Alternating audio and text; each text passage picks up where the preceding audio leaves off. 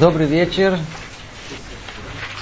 Сегодня мы попробуем э, разобрать еще одну сторону понимания нашего мира в свете Торы.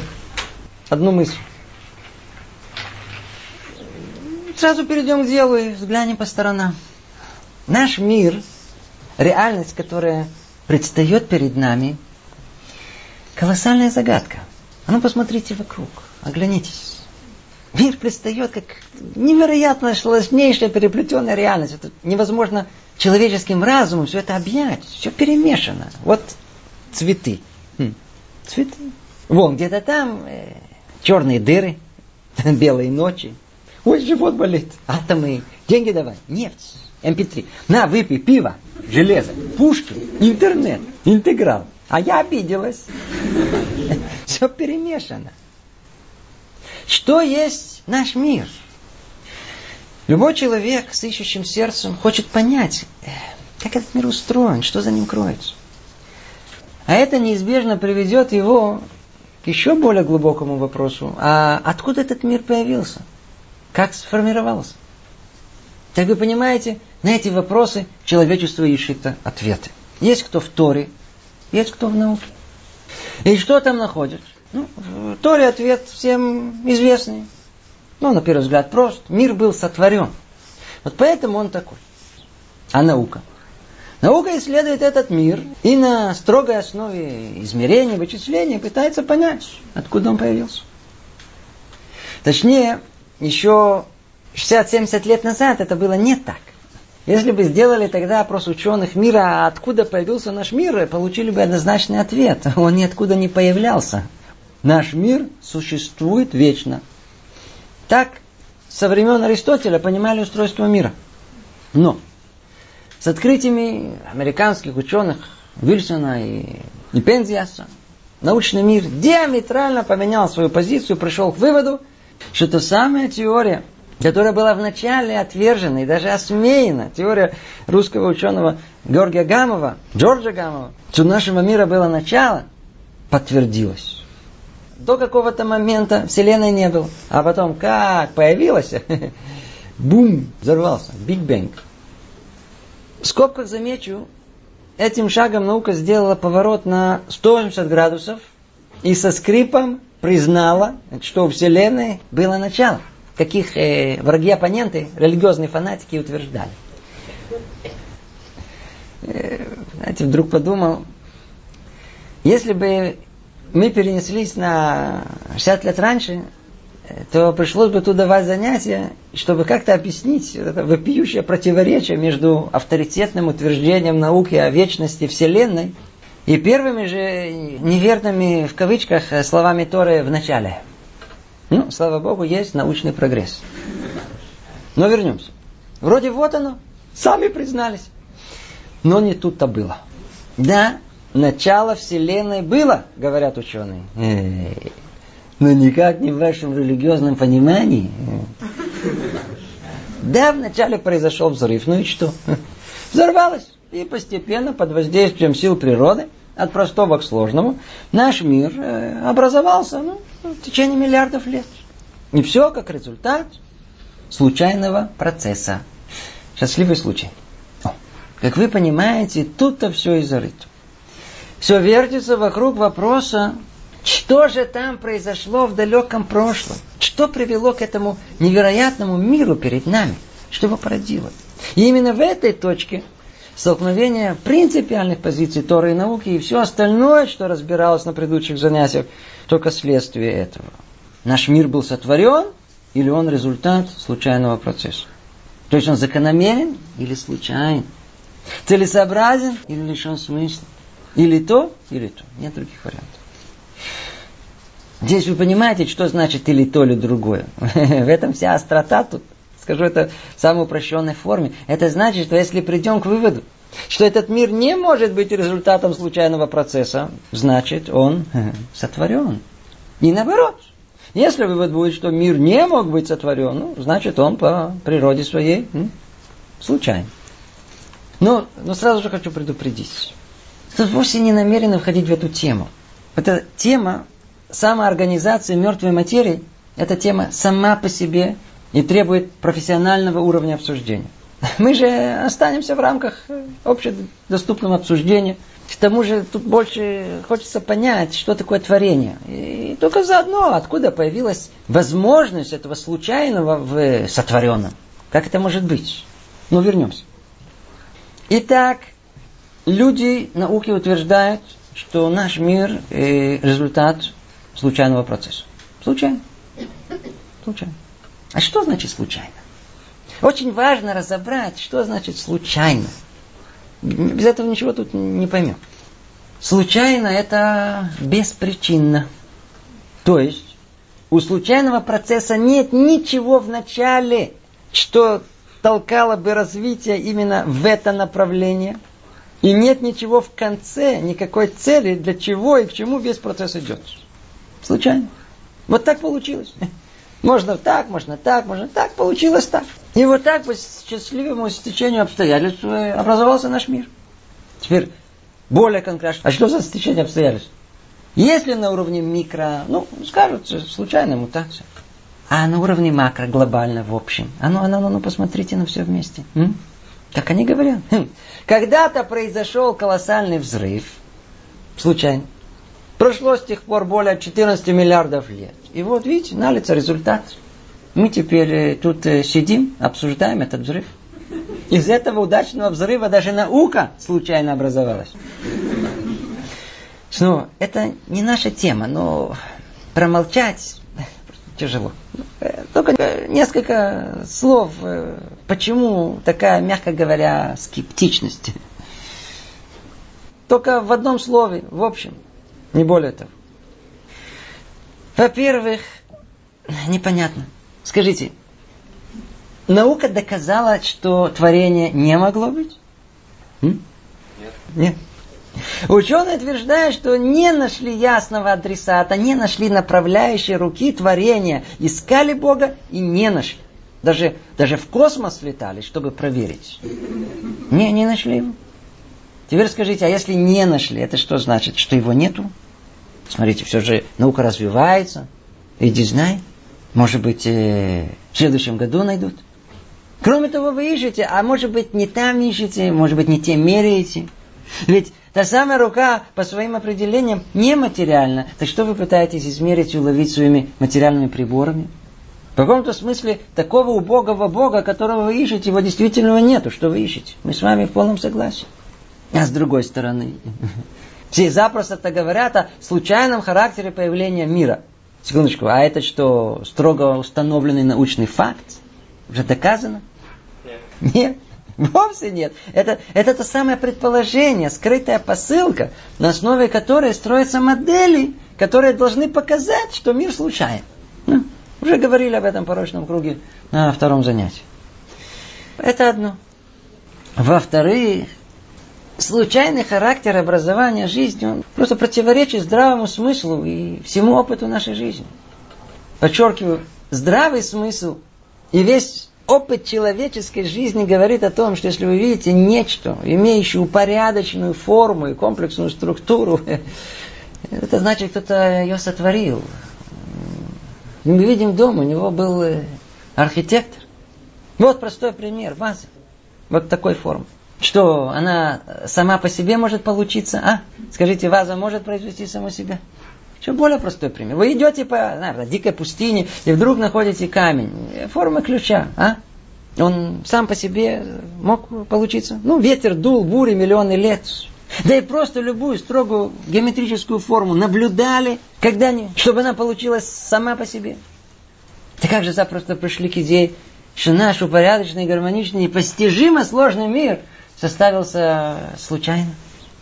Если мы наблюдаем некий ясный порядок соответствия всех частей в исследуемом объекте, и все они функционируют в полной синхронизации, все для одной цели, то очевидно, что они тут оказались не случайно, а преднамеренно.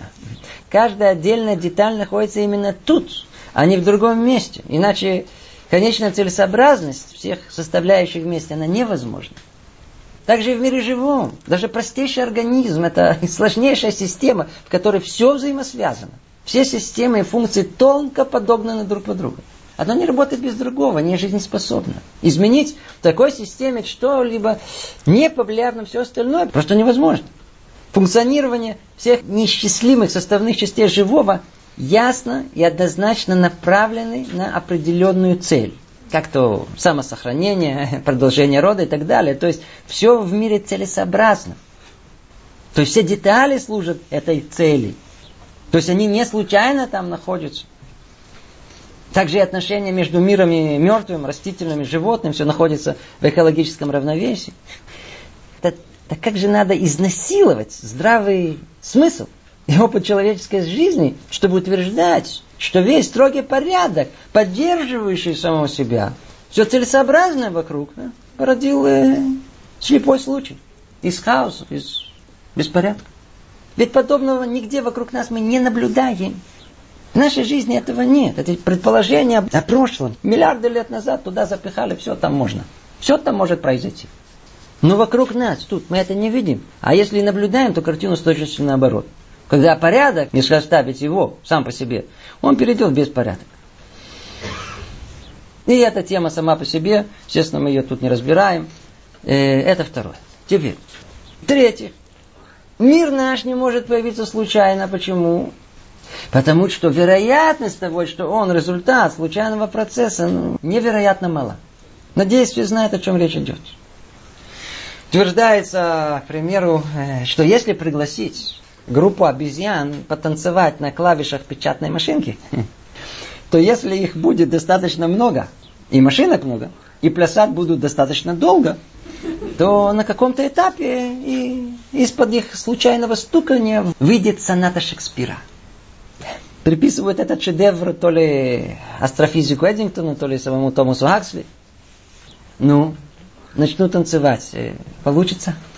Это же несложно подсчитать. Не, не хватит всех обезьян и всех миллиардов лет. Случайным стуканием по клавишам еще никогда не удалось создать симфонию, только кокофонию. И наоборот, если слышим симфонию, значит ее кто-то сотворил. А если кокофонию, то шел случайный процесс нажимания на клавиши. Конечно же, интересный пассаж. Может, один на миллион получиться случайным путем. Но не раз за разом, не постоянно. В лото можно выиграть, э, но не каждый раз. Если мы наблюдаем порядок, и он повторяется, и сохраняется, значит обязан быть организатор. Та сила, которая его планомерно упорядочила. Или, или, или скажите, может ли информация быть накоплена случайным образом. Коды программы создали сами по себе, без программиста, случайно. Уже цитировали тут доктора физики, профессора Гито, так говорит, сейчас, секундочку, э, любая система кодирования информации это всегда продукт интеллектуального умственного труда. Перескакиваю. Нет никакого физического процесса, закона природы или материального явления, которые могли бы способствовать тому, что неживая материя произвела бы на свет какие-то знания или информацию. Так же, как нет законов природы или физических процессов, которые могли бы способствовать самопроизвольному возникновению информации внутри мертвой материи. Нужно цитаты. Это самому непонятно. Более того, мне интересно, что чем дальше наука продвигается, тем больше она раскрывает сложность этого мира – и сложно заложена в нем информация. А если это так, то очевидно, что чем сложнее организованная система, тем сложнее сказать, что она результат э, случайного процесса. Вообще, вообще непонятно. Как можно утверждать о случайности этого мира, когда именно наука обнаружила э, многочисленные и необыкновенно строгие условия возможности появления жизни на Земле? Ну, ну поинтересуйтесь. Материала сколько угодно малейшее отклонение от, от установленного постоянства и никакого мира вокруг невозможно. Мир подогнан удивительным образом к возможности существования нашей жизни. В одном слове только. Если бы наша планета Земля была чуть ближе к Солнцу, или чуть дальше, если бы крутилась бы по-другому, если бы масса была другой, если бы в атмосфере Земли кислорода было больше или меньше, если бы у Земли не было аномально большого магнитного поля, ионосферы, и озонового экрана. Если бы наклон земной оси к плоскости орбиты был больше, уже каждой причины в отдельности достаточно, чтобы жизнь на Земле была невозможна. А вода? Аномалия воды. У нас нет времени войти во все это. Это, это чудо чудес. Без воды вообще жизнь была бы непредставима. А что просто с материей? То же самое. Если бы было отклонение в строении материи даже на долю процента, мир не мог бы существовать. К примеру, если бы нейтрон был чуть легче, то атом водорода быстро превращался бы в нейтрон. В результате материя имела бы лишь один уровень организации, ядерный. А атомов и молекул не существовало бы вообще. Не типа этого на всех уровнях организации. Численные значения многих фундаментальных физических параметров, таких как отношение масс элементарных частиц, э, безразмерные константы фундаментальных взаимодействий, а, на первый взгляд кажутся не подчиненные никакими закономерностями. Но, как выясняется, если бы эти параметры отличались от своих наблюдаемых э, значений лишь на небольшую величину, разумная жизнь уже не могла бы образоваться. Даже, даже трехмерность нашего мира – необходимое условие появления в ней жизни. Все это неспоримые факты. И все это по стечению обстоятельств, а? случайно. Вероятность практически нулевая. Как же можно утверждать, что мир появился по воле случая? Как? Как вообще они могут говорить об этом? Оказывается, что если сильно хочется, то можно. Как? Один патент волшебной логики мы уже упоминали. Что отвечает? Вероятность появления жизни действительно ничтожно мала, говорят ученые. Но мы же все-таки живем, существуем, видите? Значит, э, шанс сработал. Вот вам образец строго э, научного доказательства в этой области. А есть кто пошли по другому пути, другой патент. А, если так все в мире подогнано к жизни, значит в нем существует некий принцип.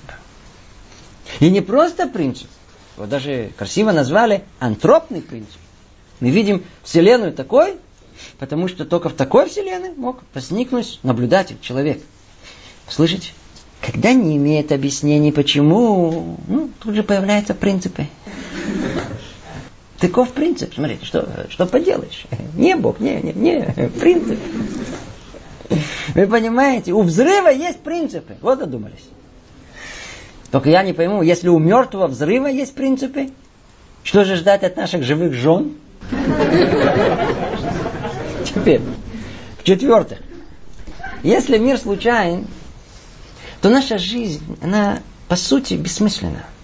Нет смысла в человеческом существовании. Ведь если случайно, то по определению бесцельно. Не, ну вы можете мне возразить, нет, все-таки есть смысл. Мы слышали, нам объяснили по Дарвину смысл жизни в том, чтобы удачно размножаться и проталкивать свое потомство дальше. Хорошо, хорошее объяснение. Размножаться. Ну тогда почему же народ не хочет размножаться, а? А ну, смотрите, статистика, что сообщает нам, что во всех европейских странах народонаселение уменьшается. Почему только религиозный там размножается удачно, а? Что эволюционный процесс у нерелигиозного там прекратился? Скажите, если случайно, то тогда зачем набору биологических молекул мучиться вопросами смысла жизни? М? Для чего ему совесть и милосердие размножителям? Почему хочется тогда прожить так, чтобы не было мучительно больно за бесцельно прожитые годы? Все в урну. В-пятых, смотрите, я вам так скажу, у меня тут есть и в шестых, и в седьмых, а я обещал, что это не наша тема. Поэтому я тут остановлюсь, не хочу забирать на эту тему вообще время, к тому же я не углубляюсь и не объясняю ничего, по сути, только поднимаю это, эти вопросы. На эту тему есть огромное количество лекций, публикаций, и вовсе не хочется тут повторяться и приводить всем известные доводы. И вообще, мы тут все затеяли не для того, чтобы обсуждать, как ученые пытаются доказать недоказуемое, а чуть лучше понять, что значит творение, и как вообще в рамках творения возможно обсуждение случайности. Итак, перейдем к творению. Мы все время пользуемся этим термином творение, творение, но до конца вряд ли понимаем всю ее глубину. Только я прошу вас, успокойтесь, перестройтесь. Мы делаем тут резкий переход э, к теме творения. Смотрите, я понимаю вас, мы так резко прошлись по науке, которая снова и снова, я не могу вернуться ко всем лекциям, которые у нас уже были. Наука это хорошо, мы ей доверяем, и она является полным авторитетом в нашей жизни, вне всяком сомнений, но не во всем. В исследуемом мире перед нами, да. Но не в тех человеческих выводах о том, что было миллиарды лет назад. Это другая тема. Там, выводом о том, что было миллиарды лет назад, мы не доверяем. Мы переходим к разбору того, что есть творение. Надеюсь, настроились? Ну, по порядку. Только начинаем. Итак, понятие творения вроде означает э, появление чего-то из ничего для определенной цели. До этого не было. И вот, опс, и существует. То есть, вначале была цель, находящаяся в форме, назовем условно, духовной, а в конце она реализовалась в форму материальную. И то, что там в конце создалось, это то, что было в начале, в замысле. А ну, чтобы лучше понять, проследим за каким-то процессом творения под нашим носом. Чего-то, что не было, и вдруг появилось. Давайте возьмем какой-то пример сотворения нашей реальности. И ясное понимание этого нам просто необходимо для всех последующих рассуждений. Напомню, что на прошлом занятии мы уже разобрали, что о мирах духовных, о творении э, Творца э, мы можем понять по подобию э, созидания человека. Поэтому мы и приводим примеры из этого мира. Так вот, э, к примеру, ну, автомобиль. Вроде как в прошлом такого чуда-юда не было, и вот, видите, сотворен. И может легче понять с конца на начало. А вообще, откуда он взялся? Вот, вот автомобиль, да, откуда он взялся? Из магазина. А магазин? Из автозавода. А там что, э, складывали случайно детали, и он образовался? Просто так? Спросили директора автомобильного завода, а что вы выпускаете? Он говорит, да, просто так. Да, ничего, пусть будет. А? Машина не собралась просто так. Ей предшествовал точный план, чертежи, конструкции. А откуда они взялись? О, откуда они взялись? Они тоже не появились ни, ни с того ни с сего. Инженеры их составили, советовались с учеными. А чего они вдруг этим заняли свои мозги? А? Им платят. Кто? Кто им платит? Дядя Боря. А кто это? Миллионщик. Он хозяин завода. У него много денег. А для чего? Для чего он это делает? Ну, чтобы было еще больше денег. Он эти машины продаст. А кто купит? Люди купят. А чего вдруг захотят купить? Э, у них есть в этом э, потребность. Какая? Ну, передвигаться быстрее, без усилий. Ну и комфортабельнее, конечно. О, вот это и есть конечная цель и первоначальный замысел. А ну, теперь прокрутим то же самое, но уже с начала на конец, коротко и без дяди Бори. Вначале пробуждается потребность. Она порождает желание. Вот было бы здорово, если. Это уже и определяет конечную цель получить средства передвижения, чтобы не пешком, а на самодвижущейся телеге. Куда хочу, туда еду. Теперь другой вид разума эту идею детально, до мельчайших деталей разрабатывает, то есть составляет план и устанавливает порядок реализации, устанавливает технологию производства. И на последнем этапе начинаются конкретные шаги по реализации плана. Производятся детали, а затем из них по разработанной технологии собирают этот автомобиль. И каждая деталь там находится точно на своем месте и выполняет только свою функцию. И все вместе служит общей цели, мы все вместе поедем. Это упрощенная схема процесса сотворения. Снова повторим.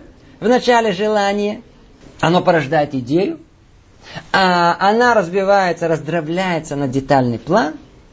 План реализуется в действительности. Это после этого, это около этого. То есть устанавливается порядок, который находится в этом плане. Так, в конечном итоге, вот оно, первоначальное желание в реальности, прямо перед нами. Начало и конец этой цепочки замыкаются. И обратите внимание, начало, замысел, полностью духовный. Оно извне. Это цель творения. Хочу автомобиль. А конец? А конец, завершение, оно материально. Это результат творения. Вот он, автомобиль. Это прообраз того, что подразумевается под словом э, творение. Теперь, поняв, что есть творение, надеюсь, с ней остановится и понятие, что есть случайность. Нет в случайном процессе ни изначального замысла, какой-то цели получить что-то там в конце. Нет разработанного плана и нет порядка реализации. И нет ничего там в конце, к чему весь процесс стремится дойти. Случайно. Итак, итак, мы прояснили с вами два понятия. Что есть преднамеренное, то есть сотворенное, и что значит э, случайное. Теперь, прояснив эти два понятия, давайте попробуем понять чуть поглубже, а как вообще можно прийти к тому, что в мире сотворенном возможно вообще случайное? М? Тут это интересный вопрос, ведь если по Торе, и что все сотворено, все на своем месте, а откуда же эта случайность, она тут появилась? Где тут корень противоречия? Как вообще возможно, что появляется возможность подобное предполагать? Ну, это наша тема. Пойдем по порядку. Вначале определим, откуда исходят два разных подхода к реальности нашего мира. Ну, подход Торы и подход науки. Снова, вначале разберем на простом примере, ну, очень условно. Вот возьмем первый попавшийся под руки предмет. Вот, вот телефон, неразлучный. телефон. Давайте предположим гипотетическую ситуацию, что мы не знаем, что это. Давайте предположим. Хорошо? Да, смотрю, что это. Из простого разглядывания ничего не ясно. Заодно допустим, что нет никакого понимания, если это само по себе или кем-то создано. Что же делать? Возможны два решения. Одно короткое, а одно длинное. Да, два подхода с двух противоположных сторон. Или мы начнем искать его создателя, или сами займемся исследованием, что это такое. Подробнее. Если пойти по первому пути и предположить, что эту штуковину кто-то забыл на Земле, например, э, инопланетянин, знаете, он такой страшный, с, с физиономией динозавра, то найдя его и установив с ним дружеский контакт, все сразу станет просто ясно, что он нам сразу раскроет основное. Цель творения этой штуковины. Для чего она? Ну, ну смотрите, это чтобы поговорить. И мы все сразу, а, поговорить. Теперь все стало ясно. И когда цель этой штуковины телефона прояснилась, теперь можно будет легко понять, как все составные его детали полностью подчинены осуществлению этой цели, поговорить. И там нет лишних бессмысленных деталей. Все упорядочено и целесообразно. Все точно в своем месте. И служит конечной цели. Одной. Все быстро прояснится. Нам раскрыли суть. Нам раскрыли секрет этого. Для чего это? Теперь, если же мы пойдем по второму пути, то есть инопланетянина искали и не нашли, о, что тогда мы будем делать? Ну, по-видимому, нас ожидает э, ну, длинная и долгая дорога. Начнем эту штуковину постепенно исследовать. Как она устроена? Разберем ее до мельчайших деталей, из чего она состоит. Вопрос только, а что это нам даст? Вопрос тут, а что будем искать в этих деталях? Вот, вот этот вопрос, вот этот вопрос принципиальный. Что мы там будем искать?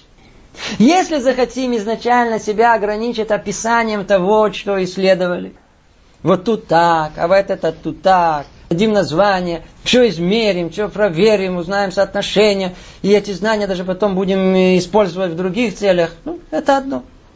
Надеюсь, вы понимаете, этим наука в основном и занимается. Описывает существующие законы природы, а затем их использует. Но если захотим получить ответ на первоначальный вопрос, э, а это для чего? Придется искать еще что-то. Что? Что будем искать? Я снова напоминаю, речь у нас идет о нашей реальности. Помните, розы, галактики, а я обиделась. Ведь все это какая-то каша одна. Так вот, надеюсь, интуитивно ясно, что когда перед нами реальность, которая выглядит как нагромождение деталей, как ребус, что надо найти? М? Код, ключ его понимания. Надо разгадать вот шифр это. И когда разгадаем, тогда в один момент бессмысленное окажется осмысленным, приобретет порядок и ясность. Помню, в детстве мне купили книгу ребусов. На одной странице был такой ребус, какие-то длинные такие линии, линии, линии, линии. Все выглядело бессмысленным, набором случайных линий. Иди разгадай. Я пытался, никак не мог. Потом мне подсказали, ну, посмотри на это под углом. Я поднял книжку на уровень глаз и посмотрел, и пш, вот тена. Э, в одну секунду эти линии превратились в знакомые осмысленные буквы, которые составили знакомое слово. Хаос, который был очевидным хаосом, вдруг в одну секунду превратился в порядок. Чудо чудес. На самом деле это не чудо чудес. Что нужно только найти? Нужно найти ключ. И тогда любой хаос превращается в что-то упорядоченное.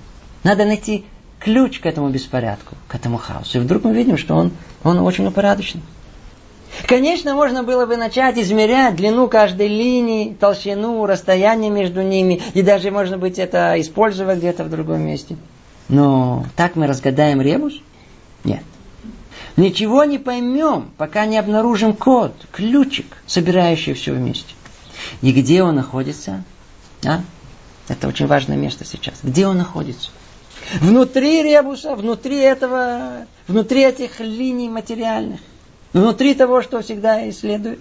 Ответ. Он всегда находится извне. В случае ребуса надо для этого что? Какая-то эврика, нужно озарение разума. Есть духовная идея, ее надо было раскрыть, это надо было догадаться. Она извне всегда находится, извне. А теперь можно перейти тут же к нашему миру, миру ребусу. В чем его ключ расшифровки? Ну, надеюсь, все уже понимают. В ответе на тот же вопрос, а для чего это? Когда мы видим этот невероятный мир, то основной вопрос, это вопрос, а для какой цели этот мир существует? Это ключ. Это ключ к всему. Вот только тогда все окончательно может проясниться. Знаете, как сказал в порыве откровения лауреат Нобелевской премии, знаменитый ученый, большой атеист, профессор Стивен Вейнберг, сказал так, даже если ученые смогут построить теорию всего, мы все же останемся с вопросом, почему? То есть, для чего? И тот же вопрос на всех уровнях. Как глаза не закрывай. Но вопрос всех вопросов, вот смотрите, вот человек родился. Пожил, пожил, пожил, пожил и, и сейчас умрет. А для чего вся эта жизнь прошелестела? Почему надо было вообще жить? Этот вопрос останется всегда. И от этого никак не, не убежать. Для чего? Это вопрос всех вопросов. Это ключ всему. Итак, вот он мир. И столько времени, сколько нет ответа на этот вопрос. Нет основного кода расшифровки нашей реальности. А ну, э, уже тут подведем итог. Видите, вот он мир. Давайте спросим. Дорогие ученые, видите его упорядоченность? Ну, что значит мы видим? Мы, его, мы ее раскрыли. Говорит, ну хорошо. Но тогда скажите, а какая связь между галактиками и... А я обиделась. Что за глупости? Причем, причем одно к другому. Причем? И то, и другое из взрыва. Как природа организовала галактики, так и обиды. Галактики объяснили, а что с обидами? А? В рамках тех же объяснений. А? Нет связи? Что, слышится абсурдно? Верно. Абсурдно, потому что чего не хватает? Ключа, разгадки, который все соберет в одно единое целое. Конечно же, можно и нужно исследовать мир тщательно, подробно. Но как бы мы в него не углублялись, пока не постигнем, а для чего он, для какой цели, никаких истинных знаний, никакого истинного понимания этого мира не постигнем. Кто захочет понять этот мир, должен найти ключ, секретный код, который раскроет нам его сущность. То есть, в конечном итоге выявит цель творения. А отсутствие понимания цели творения превращает все остальные детали творения в каком-то смысле бессмысленное нагромождение частей, набор линий, которые в действительности должны выглядеть как полная случайность. Слышите? Как случайность. Без связи между собой. Вот вам и ответ. Самый общий ответ на искомый вопрос. А откуда, э, как вообще возможно, что в сотворенном мире человек может видеть намеренное, сотворенное, и полагать, что это случайное. Он просто не собрал все в одно единое целое. Цель творения – это центральная ось, вокруг которой все накручивается, а затем вокруг нее все можно развернуть и понять. И именно знание цели творения устанавливает окончательный порядок в беспорядке. А с другой стороны, ее незнание оставляет мир разрозненный, как бы составленный случайно из разных частей. Вот в этом вся суть разногласия между Торой и наукой. И, в принципе, эта вся тема в одном слое. Непонятно? Не страшно. Да? Давайте то же самое, подробнее, но уже в двух словах. И чуть по другим ракурсам. Ну, только терпение. Снова. Обратимся к образному примеру, ну, к похожей притче. Очень условно. Давайте предположим некую гипотетическую ситуацию. Человечество обнаружило некий незнакомый предмет. Знаете, э, или вначале для простоты понимания мы с вами столкнулись с некой штуковиной. Скажите, вот, вот, вот мы ее видим. Что мы захотим узнать? Что спросим? Вот смотрим, смотрим. М? Что это? О, что это? И что мы при этом будем иметь в виду? Для чего? Для чего этот предмет предназначен? Для какой цели? Ну и как возможно это обнаружить, определить? Что предпримем? Так, э, постукаем, покрутим, ничего. Попробуем эту штуку э, разобрать. Как промежуточный этап необходимо понять, из чего это состоит. Ну, хорошо, разобрали. Что теперь? Что это даст? Теперь есть два варианта. Давайте для этого вернемся к человечеству, которое что-то незнакомое обнаружило. Надо понять, что это. Поручили это двум мыслящим людям. Ну, вот, разберитесь, что это такое. Один, получив детали, стал их внимательно изучать. Изучал, изучал, и так этим увлекся, и так был заинтригован, что забыл изначальное задание. Сконцентрировался не на штуковины в целом, а в каждой детали по отдельности. Они как бы сами по себе. Описал их функционирование, даже пользу из этого для человечества извлек. И вот уже прошло много времени, а он все еще тщательно их с интересом изучает. Второй же также углубился в понимание каждой детали, но пошел чуть иным путем. Он рассматривал функционирование каждой детали не самой по себе, а только по отношению к тому, как она соотносится со всем остальными.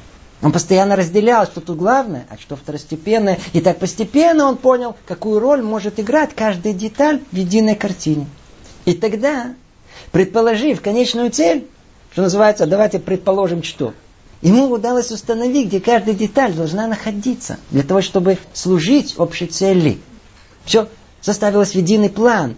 И тем самым после этого уже подтвердилась та самая гипотеза, а для чего все это предназначено.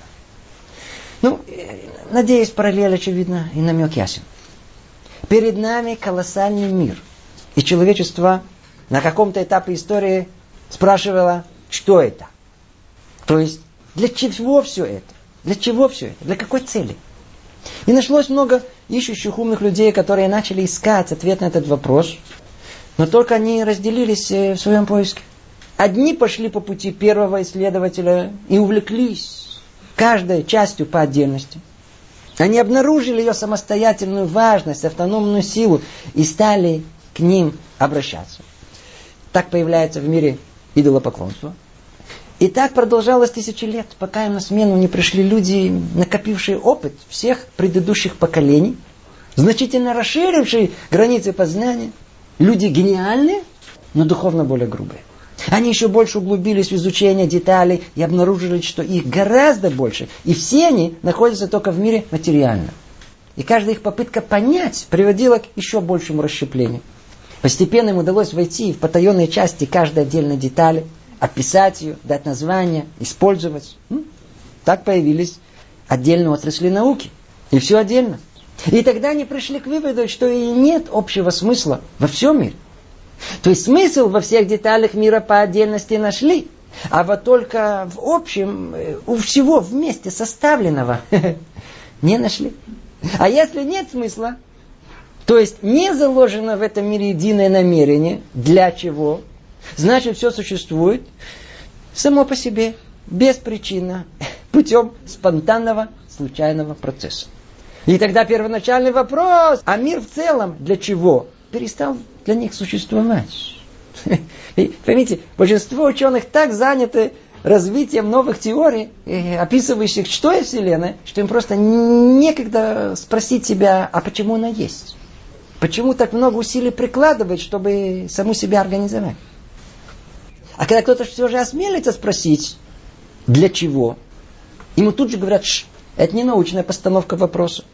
И вообще обсуждение этой темы просто исключили из обсуждения научного общества. Так появляется в мире материализм, атеизм, назовите как угодно. И это стали преподавать детям в школе, в институте. И последующие поколения в своей массе вообще стерли обсуждение этого вопроса из своего сознания. Что осталось? Ну, то, что они утверждают, мир случайно. Наука как раз идет по пути поиска единственного понимания мира. Вы правы. Не о том речь. Смежные отрасли наук действительно все больше и больше проникают друг в друга. Конечно же, самый большой вызов физикам мира построить единую теорию, описывающую микро- и макромир. Кто об этом говорит? Но они ищут понимание единственного мира какого? Мира материального. А что с миром жизнедеятельности человека, с миром духа? Можно на него закрыть глаза и сказать, глупости нет духа, не измеряется. И даже если так предположить, что есть материя, только материя, ну так как же в рамках такого понимания мира, ну скажем, можно объяснить поведение человека? Если все строго по закону, то почему человек не подчиняется никаким строгим законам? Впрочем, знаете, ну, для справедливости необходимо заметить, что были ученые, даже знаменитые ученые, которые пытались начать исследование в этой области. Надеюсь, вы слышали. Как то академик Вернадский со своей идеей ноосферы, как высшая стадия эволюции биосферы. Так он это понимал. Но даже эти попытки тут же были заклемены как ненаучная утопия. Познакомьтесь.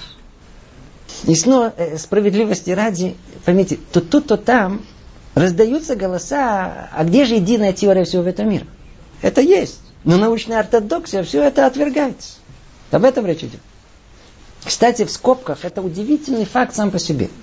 Говорят о случайном существовании мира, но ищут одну закономерность, которая ее породила. А? Они ищут формулу единого Бога. Верно, но они пока это еще не знают. Не спугните. Они в правильном направлении. Только чтобы продолжил. Вернемся. Итак, это был подход один. Но параллельно с этим подходом существовал в мире подход другой – Помните притчу второго исследователя? Нашли зоркие люди, которые смотрели на каждую часть мира по отдельности, но при этом помнили, что это часть единого целого. Одним из таких людей, и первый в своем независимом познании, был наш э, протец Авраам. Он разгадал, как все по отдельности служит единой цели. И тогда для него стало очевидным, что мир исходит из единства. У мира обязана быть первопричина, замысел, план. Знание об этом Авраам передал своим потомкам, и они сохранили его и разнесли по всему миру. Так возникло в мире понятие, назовите его монотеизм. И когда потомки Авраама получили подтверждение всему от самой первопричины, образовалось ясное мировоззрение. Со временем его стали называть иудаизм. И это уже название, которое современный человек приклеил.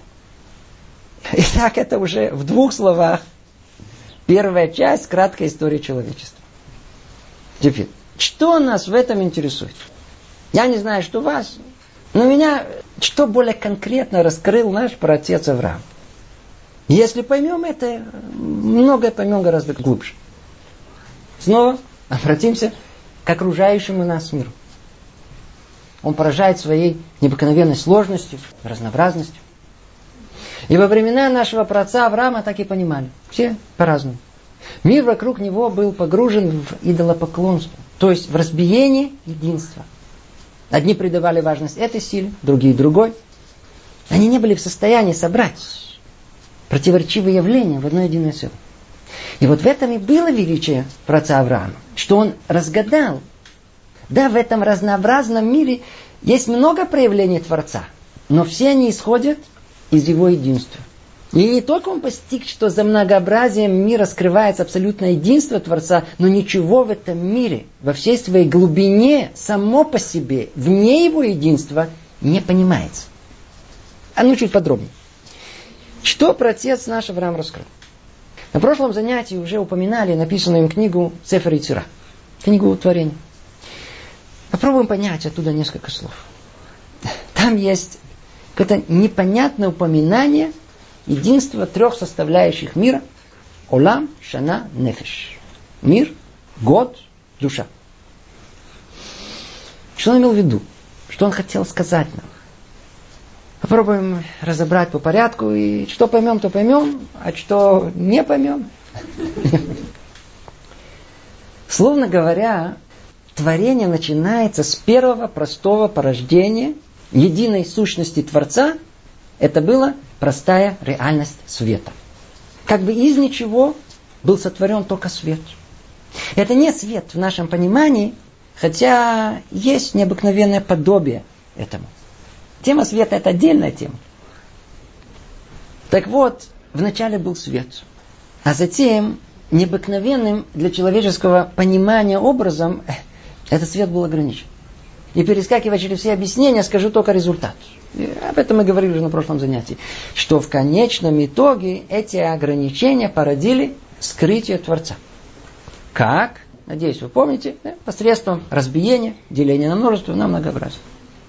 Так вот, раскрывает наш протец Авраам, что там уже в самом начале произошло фундаментальное разделение, которое впоследствии проявит себя на всех этапах творения. Это будет составлять некую основу мира. И будет находиться во всем. И будет общим для всех миров. Речь идет о разбиении единственно на три категории, которые я уже упоминал. Ула, шана, нефиш. Дословный перевод – мир, год, душа. А если это на современный язык, это пространство, время и духовность. Это точно находится в основе всех миров. При этом эти три составляющие исходят из полного единства, поэтому построены по взаимному подобию. В эту тему, чтобы вас не путать, вообще входить не буду. Теперь. Каждый из духовных миров отличается их проявлением. И давайте вначале попробуем прикоснуться к каждой из этих составляющих по отдельности, чтобы понять, о чем речь идет. Естественно, здесь вы понимаете, что это отдельная тема. Мы только тут будем говорить несколько слов. Начнем с пространства. В нашем мире э, каждый предмет должен занимать определенное место в физическом пространстве. Это необходимое условие существования, функционирования. Это в нашем мире. В мире более высоком, в мире духовном, также существует пространство. Но только как аналог, как подобие. И условно называется хейхаль, по-русски дворец. Это структура, в пределах которой различные формы и сущности преобразуются и сообщаются между собой. Условно это легче сравнить с тем, что известно из алгебры, как группы или поля. Там каждый элемент связан с другими элементами и всей системой в целом определенным образом. Одним словом, э, это место в абстрактном смысле этого слова. Именно оно имеется в виду в первую очередь. А наше физическое пространство только порождение этого. Это пространство. Теперь следующая составляющая это год, время. В первую очередь имеется в виду подобие времени в высших мирах. Суть времени – возможность процесса изменения, перехода одного состояния в другое, одной формы в другую. И тем самым позволяет существование причинно-следственных связей. В более высоких мирах понятие времени принимает совершенно другие формы, понимается только по абстрактному подобию. И о времени мы уже говорили на четвертом занятии. Кто помнит, то помнит. Время – это процесс реализации, то есть выхода из состояния потенциального в явное, из простоты единства в реальность множества. И изменение, разбиение порождается до, сейчас, потом. Это и есть время. Что же касается нашего земного времени, э, то напомню, что оно образовалось как следствие греха первого человека для добавления скрытия лика Творца. И чем больше времени проходит, добавка еще одного среза времени добавляет еще больше раздробленности и множества. Поэтому чем дальше пассии времени, тем больше скрытия Творца в этом мире. Это одно слово времени. Теперь третья составляющая – это душа. На первый взгляд это то самое таинственное живое. Это совокупность всех человеческих душ, которые наполняют и живут в пространстве и времени. Но важно заметить, что понятие душа – это не только душа человека, а все, что имеет с ней подобие. Душа в абстрактном смысле этого слова есть во всем. Это внутреннее содержание и причина его существования. Или по-другому, мы к этому открытию нашего праотца Авраама идем, что душа находится во всех мирах в рамках своего дворца и года. И все втроем едины и неразлучны. Вы слышите? Нет одного без другого, так как исходят из одной сущности. О, а ну тут давайте приостановимся. Скажем это более современным языком. Более чем 3600 лет назад наш протец Авраам раскрыл то, что постепенно становится известно современной науке. А основу мира составляет неразрывное единство мира, года и души. То есть пространства, времени и духа. Это не поразительно. Вы понимаете, что это значит? Если бы о таком понимании мира, хотя бы его первой части, о связи пространства и времени, услышал типичный ученый прошлого века, он бы упал бы со смеху, со стула. Так, кстати, любят падать, кто слышит что-либо от людей религиозных. Но с тех пор многое изменилось. Смотрите, в одном слове. Снова вспомним Альберта Эйнштейна с его революционными открытиями. В классической физике пространство и время рассматриваются обособленно друг от друга, а их объединение является чисто формальным приемом. Хотя, по сути, описание мира в виде собрания трехмерных предметов не отвечает действительности. Такое описание дает нам застывшую такую мертвую картину мира, в то время как в реальном мире все движется, изменяется. Это значит, что на самом деле при описании мира надо описывать, что не предметы, а события. А событие уже определяется не тремя координатами, а четырьмя. И вот тут приходит общая теория относительности и делает наш физический мир четырехмерный по сути. К трем пространственным измерениям добавляется время. Утверждается, что все четыре измерения неразрывны. Поэтому речь идет уже не о пространственном расстоянии между двумя объектами, как это имеет место в трехмерном мире, а о пространственно-временных интервалах между событиями который объединяет их удаленность друг от друга как по времени, так и по пространству. Э, заодно, заодно теория относительности установила тесную связь между пространством и материей, а также временем и материей. Другими словами, из того, что сегодня понимает, нет пространства без времени, нет времени без пространства. Так вот, за тысячелетия до этого наш праотец Авраам раскрыл, что не только что время и пространство неразрывны, но и то, к чему наука еще не пришла. И пространство и время не существуют без третьего компонента, без души. Или по-другому, без целей, без духовности, без сознания человека. Вот тут революция. Тут основное недостающее звено для истинного понимания мира. Только тут же нужно заметить, в науке третий элемент также существует, но он мертв и называется как вещество, материя.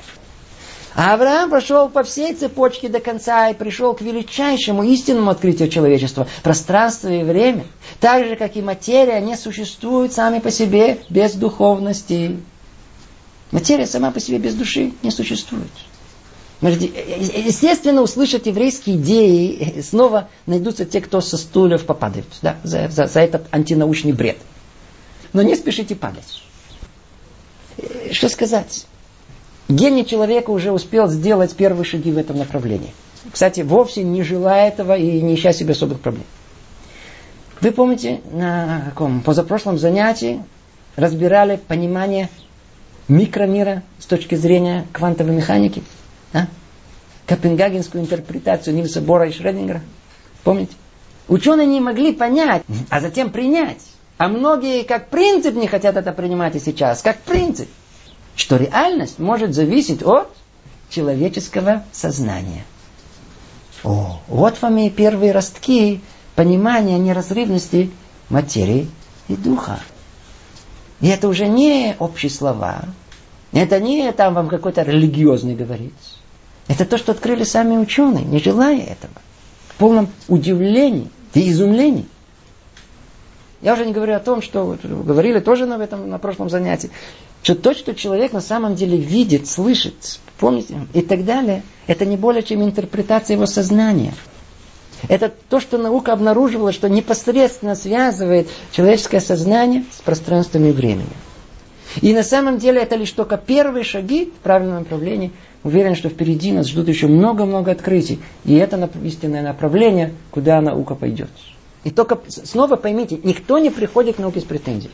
Ведь даже самые яростные апологеты всезнания науки, даже сама тетя Белла, надеюсь, согласятся, что научный процесс познания не закончен, и что много, что еще придется раскрыть. Пока наука много чего еще не обнаружила. Не истинное понимание, что есть пространство, не, не истинное понимание, что есть время. Например, что время может быть неоднородно. Хотя, согласно современному пониманию науки, это слышится просто как бред. Не говоря уже о третьем компоненте, духовных корнях материи. Но мы надеемся на науку, что не подкачает. Не иди, знай, может быть, в будущем все оно это откроет, раскроет. Ну, все, что мы сказали, это было внешнее рассмотрение открытия Авраама.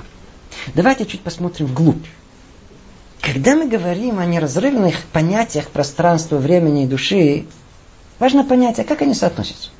На равных или одно для другого. Понимание этого раскрывает основное и самое неожиданное. И пространство, и время всецело служат душе. То есть дворец и год – средство для существования духа. Что это значит? А ну только в общем. Если в общем, то вообще страшно даже подумать. Если перескочить через все и сказать сразу конец, и определить цель творения, душу, категориями этики и морали, то это значит, что все в мире, вся физика, вся, все науки связаны напрямую с этикой. Тут основная революция. Но давайте посмотрим, что за этим кроется с точки зрения нашего рассмотрения. Сейчас послушайте внимательно, если это пропустить, дальше ничего не будет понятно. Когда мы всматриваемся в нечто существующее в пространстве и времени, то важно понять, и это то, что, по-видимому, нас интересует, а где находится там его душа? Где кроется духовность в материальности? Это можно понять по той схеме творения, которую мы разобрали. Помните? Вначале замысел, потом план, потом реализация. Так и тут. То, что составляет замысел этого объекта, находится снаружи, извне пространства и времени и называется причиной и целью творения. А то, что было в плане, находится внутри самого объекта, в его структуре и порядке. То есть корень души, смысл, цель, причина всегда извне. И всегда находится в мире более высоком.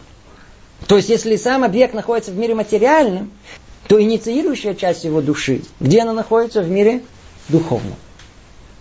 А план? План тоже снаружи. Как детально разработанный замысел. Он там, на небесной бумаге. Но его точное соответствие заключено в нем самом, в его структуре. Отсюда, надеюсь, более ясно понимание, что такое душа. Душа как бы состоит всегда из двух частей. Так и душа человека, так и душа всего, что есть в мире. Из двух частей. Есть часть верхняя, она, она, она, она внешняя.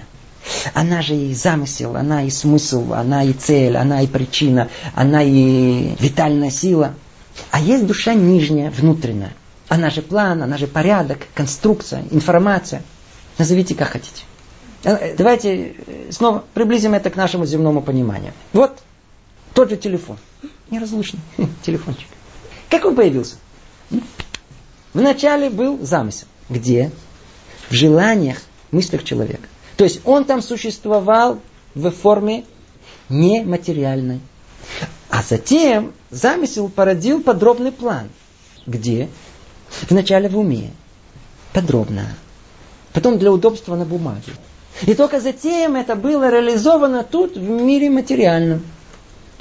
Теперь смотрим на телефон и понимаем, что его причина, смысл, его верхняя душа, где находится, вне его.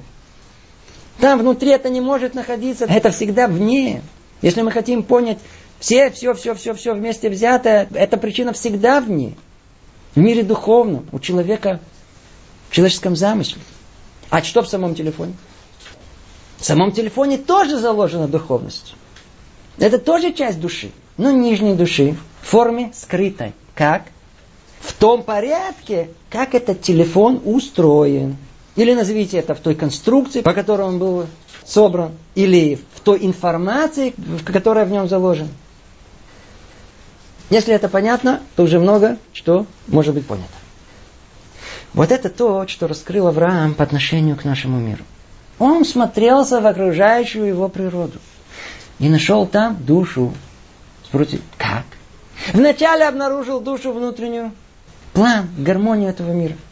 И величие его состояло в том, что он не уперся в отдельные части этого мира, а смотрелся во весь мир, во всем своем колоссальном многообразии. И, как мы уже сказали, решение вопроса, а для чего, когда мы смотрим на все вместе взятое, то ответ всегда извне. Тогда он понял, что этот порядок не может существовать самостоятельно. Ему должна предшествовать душа внешняя, порождающая, в которой содержится, разработана на той небесной бумаге до мельчайших деталей божественный план. И этому плану, который тут прямо выбит в этой реальности, в самой природе, ему должен предшествовать замысел всему. Над этим всем цель творения. Для чего все это? Природа и называется тева, от слова матбе, как чеканка монеты. Присутствие Творца запечатлено тут, в самой природе. Это она сама есть, поэтому называется тева, а не по-другому. Вот так понял Авраам и все, кто пошли по его стопам. А вот остальной мир, и так по сей день, этот мир изучает, изучает, и никакой души там не обнаруживают. Но только теперь нам чуть-чуть яснее. Какой души не обнаруживает? Внешней. Кстати, как это уже упоминали, это и следовало ожидать. Ведь она где? По определению. Всегда снаружи. Никакими приборами не может а, обнаружиться. Но только, а что с душой нижней? Внутренним планом, конструкцией. А? Ее нашли? О, нашли еще как нашли? Но только стараются это э, не заметить. Эта душа всегда была перед их носом. Но по-настоящему э, заговорили они только, э, когда в поисках устройства всего живого обнаружили ее внутри мертвой материи. Что это? Удивительные молекулы ДНК, генетический код. Там самым удивительным образом зашифрована информация, явный закодированный план живого. И тогда а кто и до этого стали замечать, что информация в неявной форме, то есть э, постоянство этого четкого плана строения находится везде и во всем. Информация. Теперь, если мы видим информацию, то какая она? А? Я надеюсь, э, что любой здравомыслящий человек не будет оспаривать, что, э, что хотя информация и может быть закодирована в материи, но она сама по себе нематериальна. То есть духовна основоположник э, кибернетики Норберт Винер говорил об информации так. Информация это не материя и не энергия. Информация это информация. Кстати, интересно, что, как, как по их мнению, чем больше информации закодировано в строении данной материальной системы, тем больше у нее возможностей к самоорганизации. Но таким образом, именно нематериальное качество материальных систем определяет ее уровень развития ее способность к саморазвитию, самоорганизации. Так или иначе, информация нематериальна. Надеюсь, все это очевидно. В мире вокруг нас заложен порядок. Там душа внутренняя. И для нас тут пробуждается вопрос, основной вопрос, а как можно прийти к выводу, что за этим порядком должна скрываться душа какая? Внешняя. Во-первых, как уже упоминали, здравый смысл это обязывает. Если мы наблюдаем сложную структуру, где все ее части составлены в строгом порядке и находятся в постоянном взаимодействии, и как следствие этого они все вместе порождают один результат, значит, все вместе взятое служит одной общей цели. Вспомните пример с телефоном. И эта цель, она всегда, всегда снаружи. Там внутри нет решения. В замкнутой системе внутри себя нет решения вопроса для чего. Это всегда снаружи. Э, чуть подробнее. Легче это понять не тогда, когда мы видим результат, а когда пытаемся проследить за процессом становления результата. все комплексное, сложное, состоит из э, частей. Если их начать составлять как попало, они всегда будут оставаться грудой частей. Но если их составить в строгом установленном порядке, то и тогда все будет не более чем набор деталей. Но до тех пор, пока сборка не будет окончательно завершена. И вот тогда чудо чудес. Добавим последний фрагмент, и комплексное, набор частей вдруг превращается во что-то новое, становится чем-то другим, как бы порождает единое целое. Но где же это новое целое? Где оно прячется? Его же нет в самих деталях. Ответ. Где? Ну, снаружи. Там, замысле, в едином плане его сборки. И нет другой возможности. Душе внутри всегда соответствует душа внешняя. Дальше. Во-вторых, это следует из э, самой природы. Давайте присмотримся к нашей Вселенной, согласно пониманию науки. Если принять теорию Большого Взрыва, как ее ученые понимают, что создатель у этого процесса отсутствовал, то тогда мы предстанем перед интересным вопросом.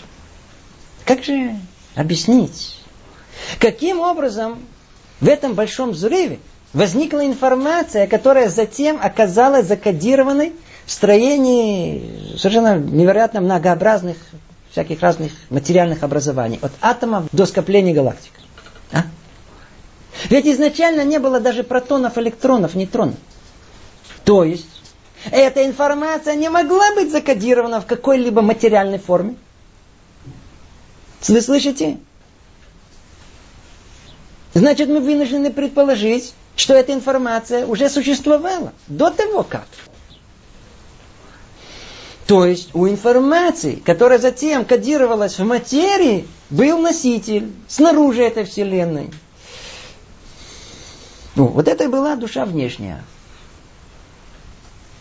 А, возразите, вы чего? Какая душа? Это законы природы все установили. Отлично. Законы природы породили этот мир со всей заключенной в ней информацией. Очень хорошо, законы природы. А откуда эти законы появились? А? Не было, не было, и вдруг в своем законченном постоянном мире бац, и что, появились просто так. А ну вдумайтесь. Недавно, э, по-видимому, самый знаменитый физик современности Стивен Хокинг заявил, что, э, что чтобы объяснить, откуда появился наш мир, нет больше надобности в Боге. Надеюсь, вы слышали. Достаточно законов природы. Сколько заметим, что его еще более 200 лет назад уже опередил Лаплас, помните, который заявил Наполеону, что чтобы объяснить состояние мира, в гипотезе существования Бога он не нуждается.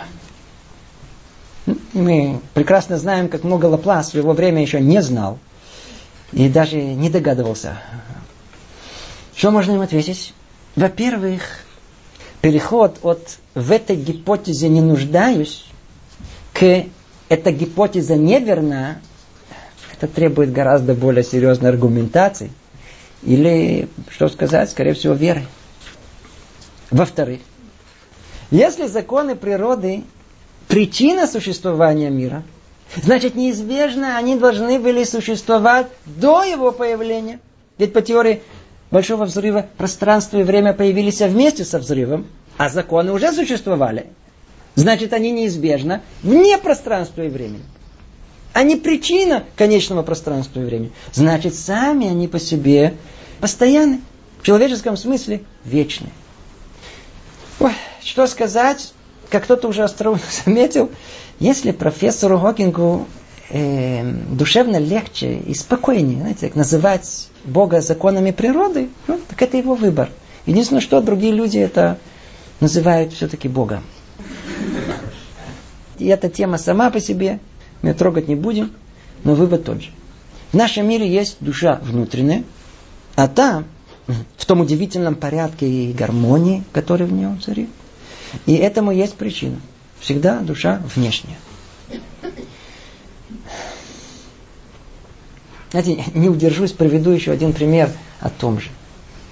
Вы обращали внимание на удивительный факт, что каким-то мистическим образом все природные процессы поддаются описанию математических форм.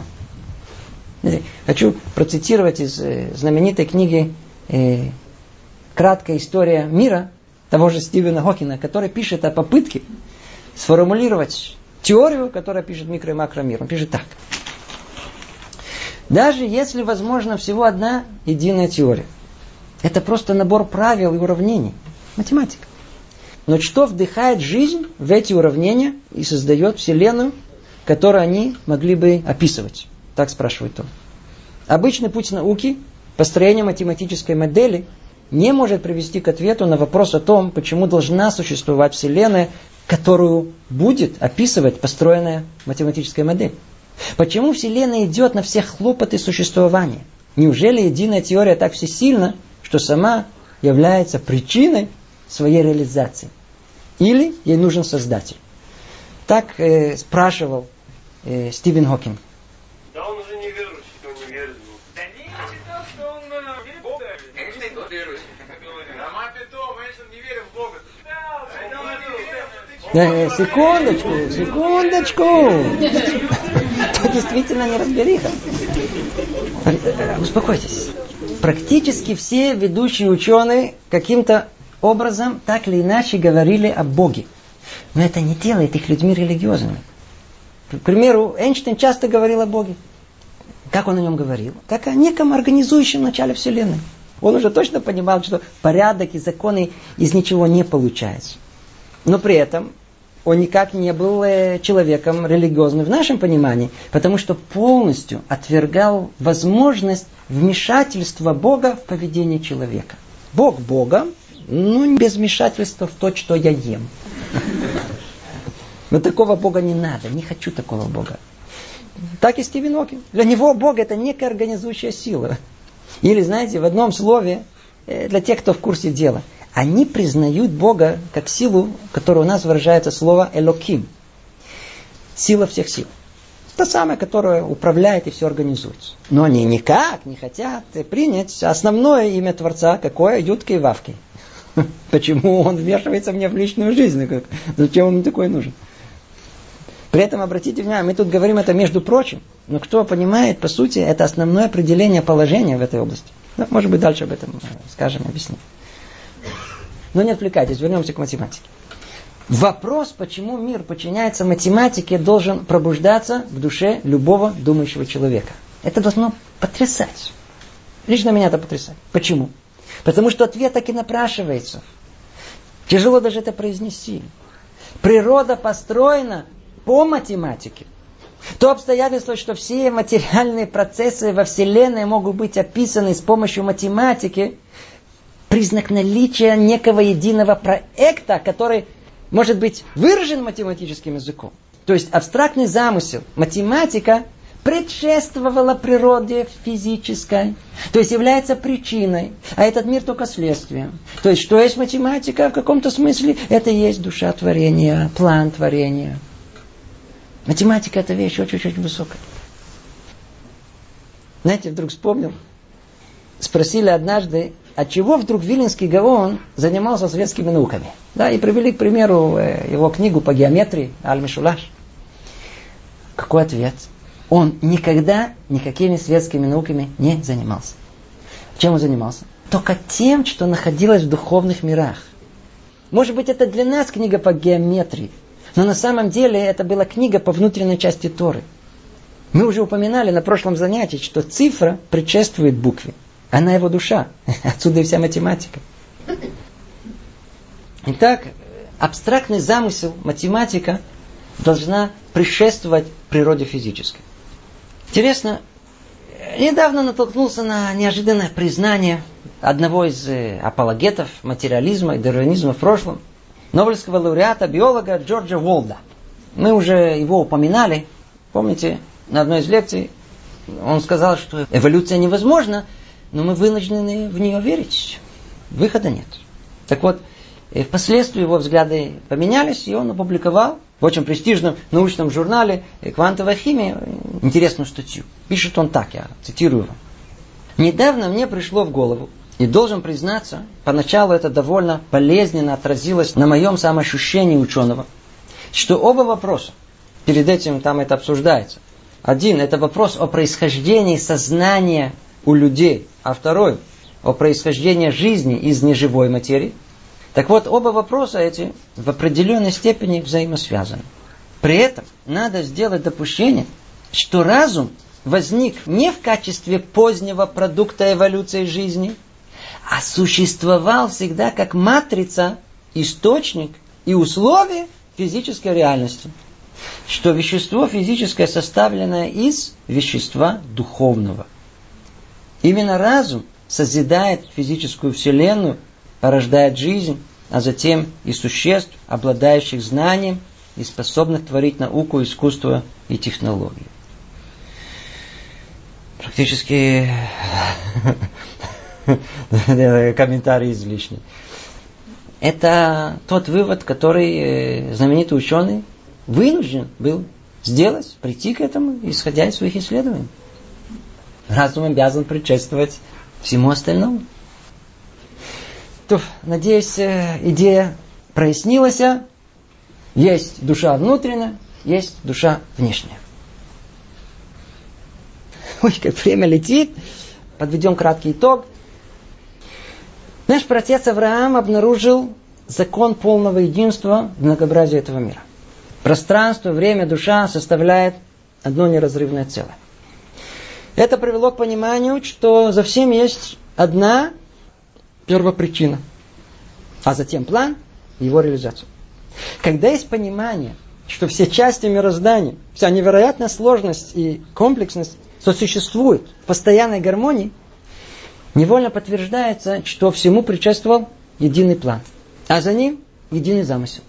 И тогда все вокруг приобретает смысл, становится ясно.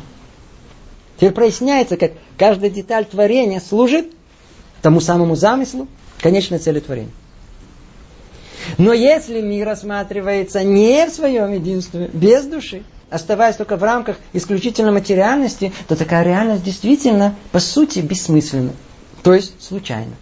Ведь ничего за ней не кроется. И ни для какой цели это не существует. В этом смысле ученые не ошибаются. Оставаясь только в узких рамках пространства, времени и материи, неизбежно придешь к случайности. Там внутри есть только намек для чего. А без того, что снаружи, без той духовной цели, материальность сама по себе, она действительно случайна. Это надо обдумать, это вещь очень-очень глубокая. Или скажу теперь то же самое, только другими словами. Говорили об этом неоднократно. Наука изучает то, что можно мерить, мир материальный. И хотя он весь выглядит материальным, но вот жизнь человека э, так-то проходит э, чуть-чуть в мире ином. В мире человеческих мыслей, отношений, амбиций, чувств, переживаний. Ученые закрывают глаза на то, что основное в их собственной жизни не сфера материи, которую они так тщательно изучают, а сфера духа человека, мыслей, рассуждений, чувств, желаний, то есть сознание человека.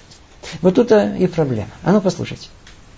Если весь мир и человек вместе с ним результат случайного процесса из ничего, из ничего, из взрыва, то объясни в мир материальный, но не объясни в мир человека со всем, что ему сопутствует. На самом деле наука не объясняет глубоко ничего. Знаете, скажу это в самой своей крайней форме. Если вы объяснили, как ведет себя порожденная взрывом элементарная частица, и не объяснили в этих рамках, Почему такая же порожденная тем же взрывом жена обиделась? И в чем смысл жизни? Вы не объяснили ничего о том самом взрыве. О материальности этого мира никаких претензий нет. То, что перед нами, все, что наука раскрыла, так оно и есть. Но если она не берет в расчет все остальное, почему жена обиделась? Ничего глубокого не может сказать о том взрыве, который эту жену породил. Смотрите, звучит ужасно антинаучно, но только не торопитесь падать со стула. Задумайтесь. Знаете, есть такая всем известная шутка, э, операция прошла успешно, единственное, что пациент умер. Я свое дело сделал отлично, говорит доктор. Э, отлично. Что отлично? Вы только забыли, для чего делали операцию. Ученые тоже все объяснили. Отлично объяснили. Все разумно почитали, в отдельности это так, это так. Только что в конце пришли к абсурду. Скажите, есть один нормальный человек, который будет утверждать, что колоссальный всплеск энергии может породить в конечном итоге разум, который способен будет рассуждать об этой энергии? Кто-то может объяснить, построить всю неразрывную цепочку, подчеркиваю, ясную, непосредственную цепочку причинно-следственных связей, как взрыв энергии породил саму науку. Заодно и веру в Бога. Как? Как может природа изучать саму себя? Молекулы изучают молекулы. Подумайте. И они хотят, чтобы человек здравомыслящий и рациональный поверил в их идеологию. Хотят перетащить неоспоримый авторитет науки о исследовании мира этого на понимание, что произошло во время творения. Как случайное и непреднамеренное породило сознание, которое спрашивает о намеренном и целесообразном. А? Для чего молекулам этика и мораль? Для чего самопожертвование? Для чего молекулам хотеть жить? Все объясняю. Только дошли до полного абсурда. А если так, то ничего не объяснили. Ничего не объяснили. И после всего, если даже предположить, пусть будет по-вашему, что человек произошел случайно, это значит, что в данной природе заложен потенциал случайного сотворения, разумного и необыкновенно сложного. Но вопрос-то остается же тот же. А кто заложил эту случайную возможность саму природу? А? Нет ответа, снова ничего не объяснили. И столько времени, пока наука не видит мир как одно единое целое, она не способна обнаружить ее душу, ее замысел. А без замысла, без цели творения, без понимания для чего, без единого рассмотрения, э, они обречены видеть мир исключительно как случайно образовавшийся. Вот в этом э, и причина нашего недоверия к выводам о том, что мир случайный. Не принимаем это. А если это так, если он не случайен, значит он закономерен. Ой, планировал тут только начать эту тему, э, развить ее. Еще массу материала. И э, пожалеем вас на этот раз. И э, придется тут остановиться. Продолжим в следующий раз. Всего доброго.